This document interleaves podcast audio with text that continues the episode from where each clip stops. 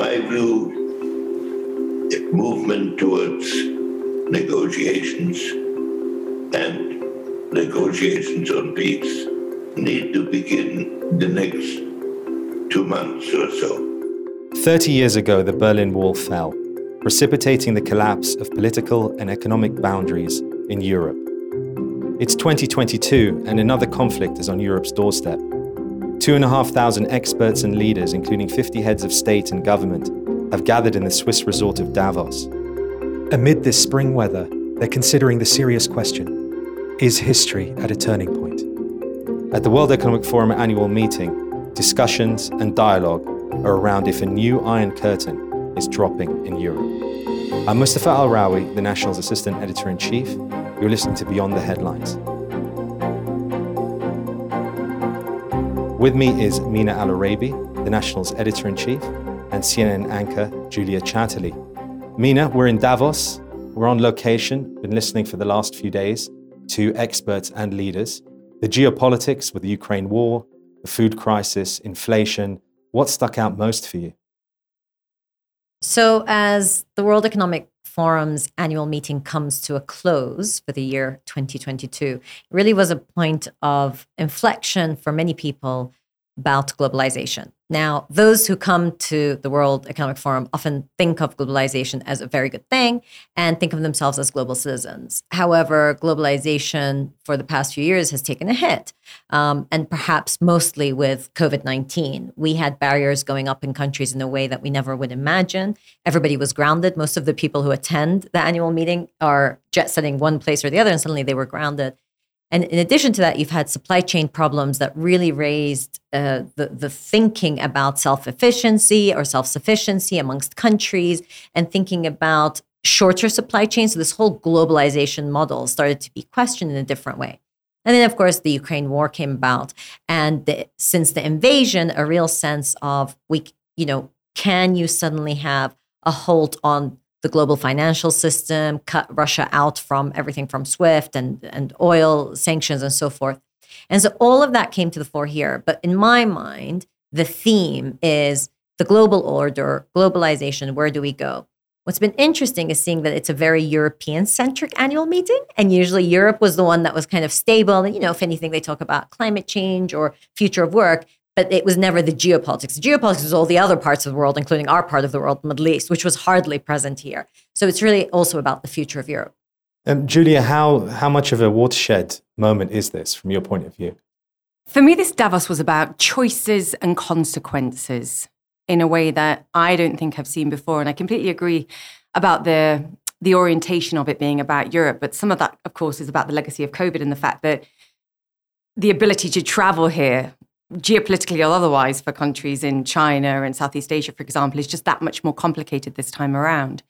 But I think, in terms of the policy decisions that European leaders are making at this moment, for many decades, and it ties to what the IMF chief said coming into this about the global economy being the most challenged in a way since the Second World War, it's the confluence of morality, ethics, economics, and the intersection of that in the choices that they're making and the short term decision making having massive potential long term impact, be it on food security, be it on climate change.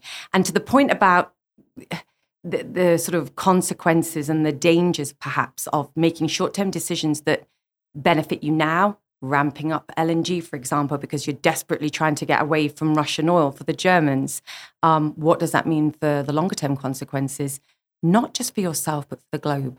On food security, on the climate. So, we've had this argument and this debate about globalization. We've never felt globalization in the way, certainly in our lifetimes, I think, um, than we have at this Davos talking about the intersection of all of these things and the consequences for them and decisions being made in Europe over energy mix, food security, inflation, and the ripple effect around the world. So, um, coming into this meeting, it was funny. The German finance minister said to me, Remember in Germany, it took us two decades to build an airport in Berlin. And in the space of one year, we're going to change our entire energy complex. And then I have a, uh, the CEO of Volkswagen, one of the titans of industry there, and he's like, yes, you know, we're making some really interesting decisions at this moment, for better or worse. It was interesting because the German Chancellor Olaf Scholz gave the closing remarks Yeah. um, for the World Economics Forum meeting, and his focus about we're going to reorient our economy, we're going to brief the private sector about this, and everyone's like, hold on, like I'm not sure the private sector is actually ready for this. So I think it's a really good point about the choices that are being made. Perhaps some short sightedness, but also what is the long term plan?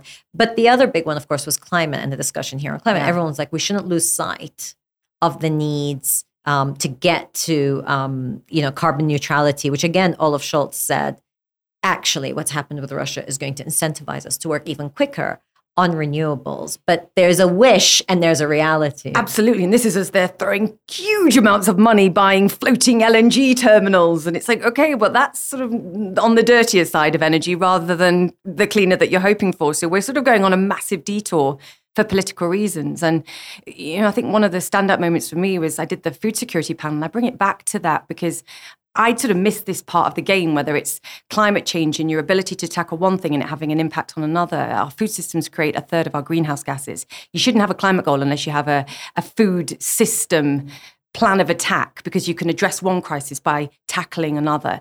And for me, this was about connecting those kind of dots.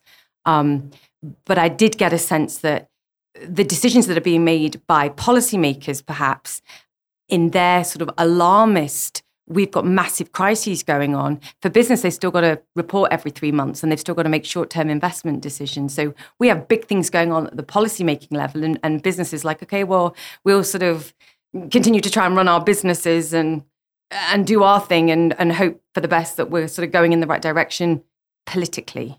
But Mustafa, you covered this new expansion of the alliance of private business on climate. the first mover on uh, for net zero. So it went to 55 of the world's largest companies, uh, covering trillions of dollars worth of GDP. And essentially, what they were saying was they are willing to make their supply chain much more um, uh, sustainable, willing to make decisions on procurement where it, you know, if they had the choice between A or B, whichever one was more sustainable, they would they would take. So that was that was there was a big lineup for that meeting. And why? Why are they doing that? Is that because suddenly, and again, this was sort of a message that came out for me. For me, there was a there's a sort of break point here where they realize they've got no choice because when you look at the inflation, energy price inflation, food price inflation, whatever it is, suddenly all these sustainability decisions that were nice and fluffy and friendly and, and worked well for shareholders and workers suddenly became part of the risk profile of a business. You cannot operate a business today until you incorporate massive, massive risk. And for many of these business leaders in particular, they've never experienced inflation like this. This is suddenly intrinsic to running a business. Sustainability and your choices are intrinsic to running a business in a way that we've not seen again in Well, it's, our a, it's a good it's a good point you make about you know why are they doing it now, and They have to. They have to, and but also I think there is a, a a positive undercurrent. It isn't it isn't just we have to or it's cynical. It's a PR move. I think they genuinely want to be part of the solution. And when there are multiple crises playing out in the world as it is now, it's so complex. If, for example, this platform, the First Mover World Economic Forum, or there was a health alliance announced by Pfizer and Bill Gates and John Kerry, and if that's a solution, something to help things, I think people are jumping at it. And that there's definitely the sense I had this week that, you know, in such a difficult world, if we can be part of the solution, we really want to be that guy. or the whole thing's going off the rails. Yes, but I mean, but also, I mean, if I bring it back to geopolitics, Yeah. the start of the meeting with uh, the Ukrainian president Vladimir Zelensky, he's very much talking in a binary world. You know, it's it's a moral decision what you do about Ukraine. It's understandable, but the message he came with was, you know, we're we're going to be open for business. Help us reconstruct the country. it was fascinating listening also to the foreign minister of Ukraine saying it's black and white. There is no gray. And okay, I understand. But at the same time, you know, those of us who remember history 20 years ago was the Iraq war, and nobody was saying black and white. Nobody was saying "Eh, you're with us or against us, even though there was an invasion that broke international law. And I was shocked by the amount of people here that kept talking about the international order and the rule book and the need to respect the laws that were put in place since the establishment of the UN. And not one person that I spoke to from the Western world even remembered the Iraq war. And when you raised it, like, yeah, but, and it's like, no, it's no but. It's a trumped up threat, didn't exist, where the US didn't go to the UN, went in and invaded a country. And it was it was shocking how, again, I say very Eurocentric, which I understand because the crisis is now, no mention of Afghanistan. And no mention of have any lessons been learned. And I think this is one of the things that really worried me because while people are thinking about things on the business side and thinking long term, on the geopolitics, it's even worse than usual, where people are very much in the minute and not thinking how's the rest of the world thinking. And and so that's where I felt like there was the Euro European view. There was hardly an American view. The Secretary of Commerce was here, and we heard from some of the members of Congress. But there wasn't the same kind of, and of course John Kerry, but there wasn't the same usual, you know, American presence here. And so it was very much the European speaking on one side, and the rest of the world's like, we understand and it's bad, and we don't agree with the Russian invasion, but please don't think that you have the moral ground that you would like to believe you have. And I think that's where I saw a difference of opinion really coming out when you dug deep into the geopolitical discussion. I mean, I can take that a million different ways. The German economy minister said when I was tackling him about mm, continuing to pay for, for Russian gas, and I said to him, you know, how does it feel on a moral basis to, in some way, providing money that is and can be used to finance this war. And he said, look, you know, we we had discussions with the Americans and they said, look, we're going to ban we're going to ban oil, but but you can't because the whole world can't afford to pay the prices for, for energy that will happen if, if you ban oil. And he's like, okay. And actually, that goes back to almost full circle to where we started about the choices and the consequences. To your point about the Ukrainian president, and he was taking the same line as he always has done maximum sanctions coming into this. And then we had the NATO Secretary General come and say, freedom before free trade. And one of the CEOs that I spoke to was talking about the, the pressure that he's come under because he's continuing uh, the Syngenta CEO to trade with with Russia, and he was like, "Which war are we fighting here? Because there's a war here on food security, and there's a war going on in Ukraine. And if we continue like this, and we self-sanction the agricultural sector in Russia as a specific example, the world will not have enough food. It already doesn't. It will have a worse situation. We can't survive without Russian fertilizer. So there almost has to be carve outs in certain sectors in order to protect or at least fight arguably a bigger war in terms of people, which is food insecurity in the world. So it goes back to the short term choices that you make and the far bigger, not to take away the, the devastation. But to your point, we've, we've been here in other situations in many times, and the repercussions and the spillover effects can be vast. I mean, what, Mina, what did you think of the the kind of dialogue that came out about conceding Ukrainian land for peace with the Russians and what Henry Kissinger was saying, which caused, uh, you know, a, a, diplomatic incident essentially. Right. I mean, Henry Kissinger, of course, is um, quite often a polarizing figure outside of the U.S. And in the U.S., it's always interesting. Like former officials always end up getting this respectful positioning regardless of what they've done in their lives which is interesting so henry kissinger has this kind of like aura in davos because you know he's seen as this elderly statesman and i think he was he was speaking realpolitik and he said eventually something's going to happen to have to end this war now of course i completely understand for the ukrainians who are out there fighting and mm. losing and losing their people mm. Like you don't get to say that on a public stage and that becomes a headline. Even if you admit it behind closed doors, and I'm sure the Ukrainians themselves are looking at all the scenarios of what can they negotiate away or not. But when you say it on the world stage from somebody that that's revered, so to speak, it becomes it becomes a framework that people start talking about. Well, if even Henry Kissinger said that, maybe that's what we need to do. And he's not the first person to say it, but he's the first person to say it on such a big podium. He's not afraid to have tough conversations and say things that are awkward tough, unbearable to hear in difficult situations, but it's a really important one. I mean, some of the conversations I was having, not on air, behind the scenes, was, you know, we're heading into a European summer. How long can we continue to talk about the Ukraine war on a daily basis? And when does the fatigue set in wherever you are in the world? And not just the fatigue about talking about war, because it's not about a lack of care, but at the same time, most countries in the world are having to make tough choices. Energy prices are rising, food prices are rising, double digit inflation, your people are turning around to your leaders and going, guys, what are you doing? Eh, the consequences, the global consequences of a, a, war in, in part of the world mean that policymakers have to make decisions and do ultimately they all turn around and go, um, we hate to break it to you, Ukraine, but um, we of need the war to end. So do we capitulate to an aggressive power for the greater good? And it's a horrible, desperate thing to say when people are fighting for their existence in a part of the world but it's certainly being discussed behind the scenes, if not in front, to your point. Uh, but I think capitulation is also, I mean, that's the problem. They've put in so much emotion and drama in this that any sort of kind of negotiation is seen as capitulation. And that's why, again, the Ukrainians keep saying it's black and white. It's like, it's not black and white. We wish it was black and white. It isn't black and white. And that's one of the problems that they've carved this narrative now that any talk of how do we find a way out. Uh, it was interesting because you did have some American Republicans who were here talking about what's the off ramp for Putin. Can we talk about? And you found that a lot of the Europeans were like, we don't want to discuss it just yet. But it's it, it is an interesting dynamic. I will say, um, I mean, you spoke about European summer. Everybody I spoke to, both Europeans and non-Europeans, were talking about European winter.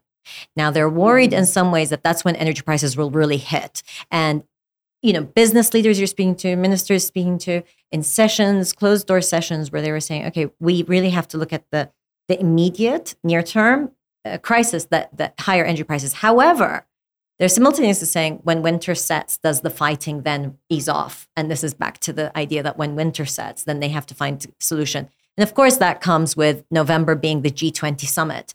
So the next big international meeting, of course, is going to be the UN General Assembly in September. I don't think we'll get any traction there. It'll be the same thing. But the G20 summit and the Indonesians were here very present, speaking behind closed doors again to different, because business has become one of the, the verticals for the G20.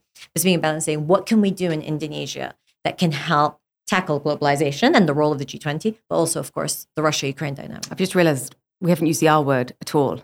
And I think perhaps one of the catalysts for that will be do we or do we not have a global recession and what's going on right now? Because uh, part of the, the discussion that's, that's taken place here is the relative resilience of the consumer, particularly in the West.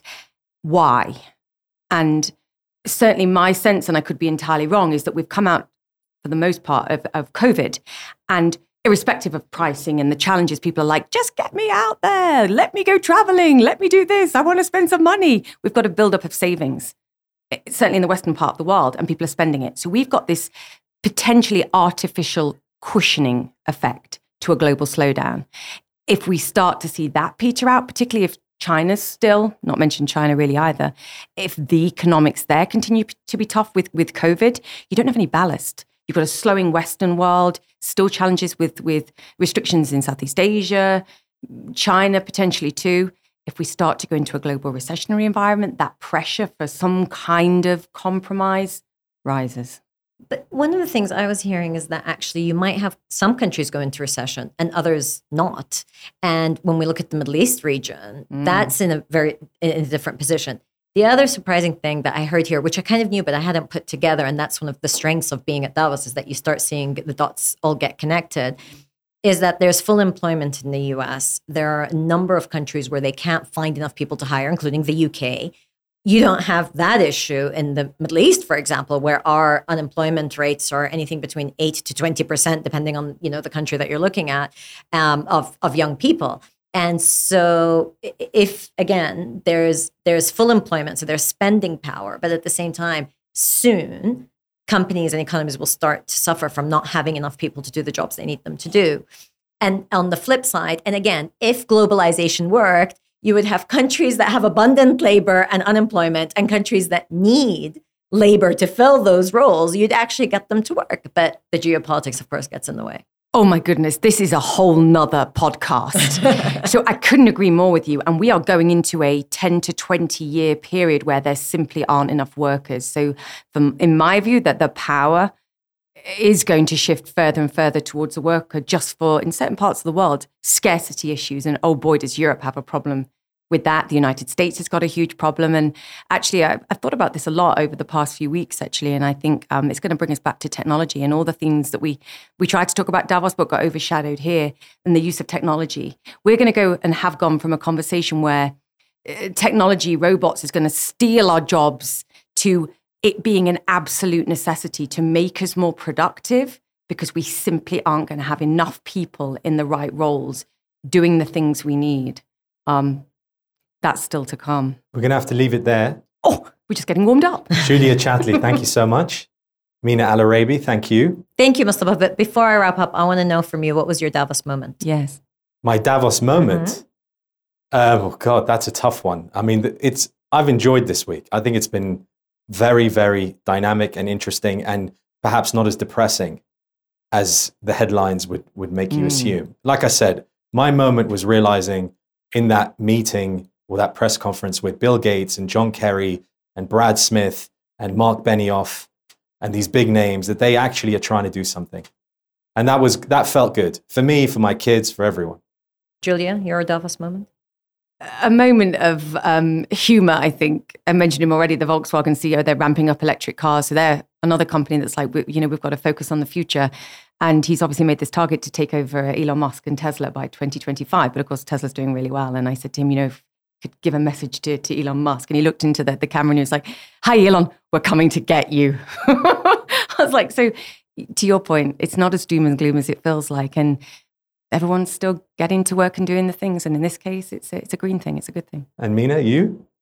I had several Davos moments, but I'll have to say my Davos moment was when I heard the Saudi Minister of Planning and Economy respond to me saying, uh, you know, we were talking and I said to him, well, you know, oil prices are up, the whole climate agenda's up. And he looked at me and goes, absolutely not. And the way that he reacted, whereas five years ago, for a lot of you know the Arab ministers, it would be like, yeah, this is a secondary issue. Whereas now it's front and center, and it felt, you know, I moderated a session on the green transition in the Middle East, and and it, the depth and breadth at which officials could speak to what they were doing in their home countries in the Gulf would not have existed a few years ago, and so that was great. Can I say one more thing? Yes. I've not fallen over all week.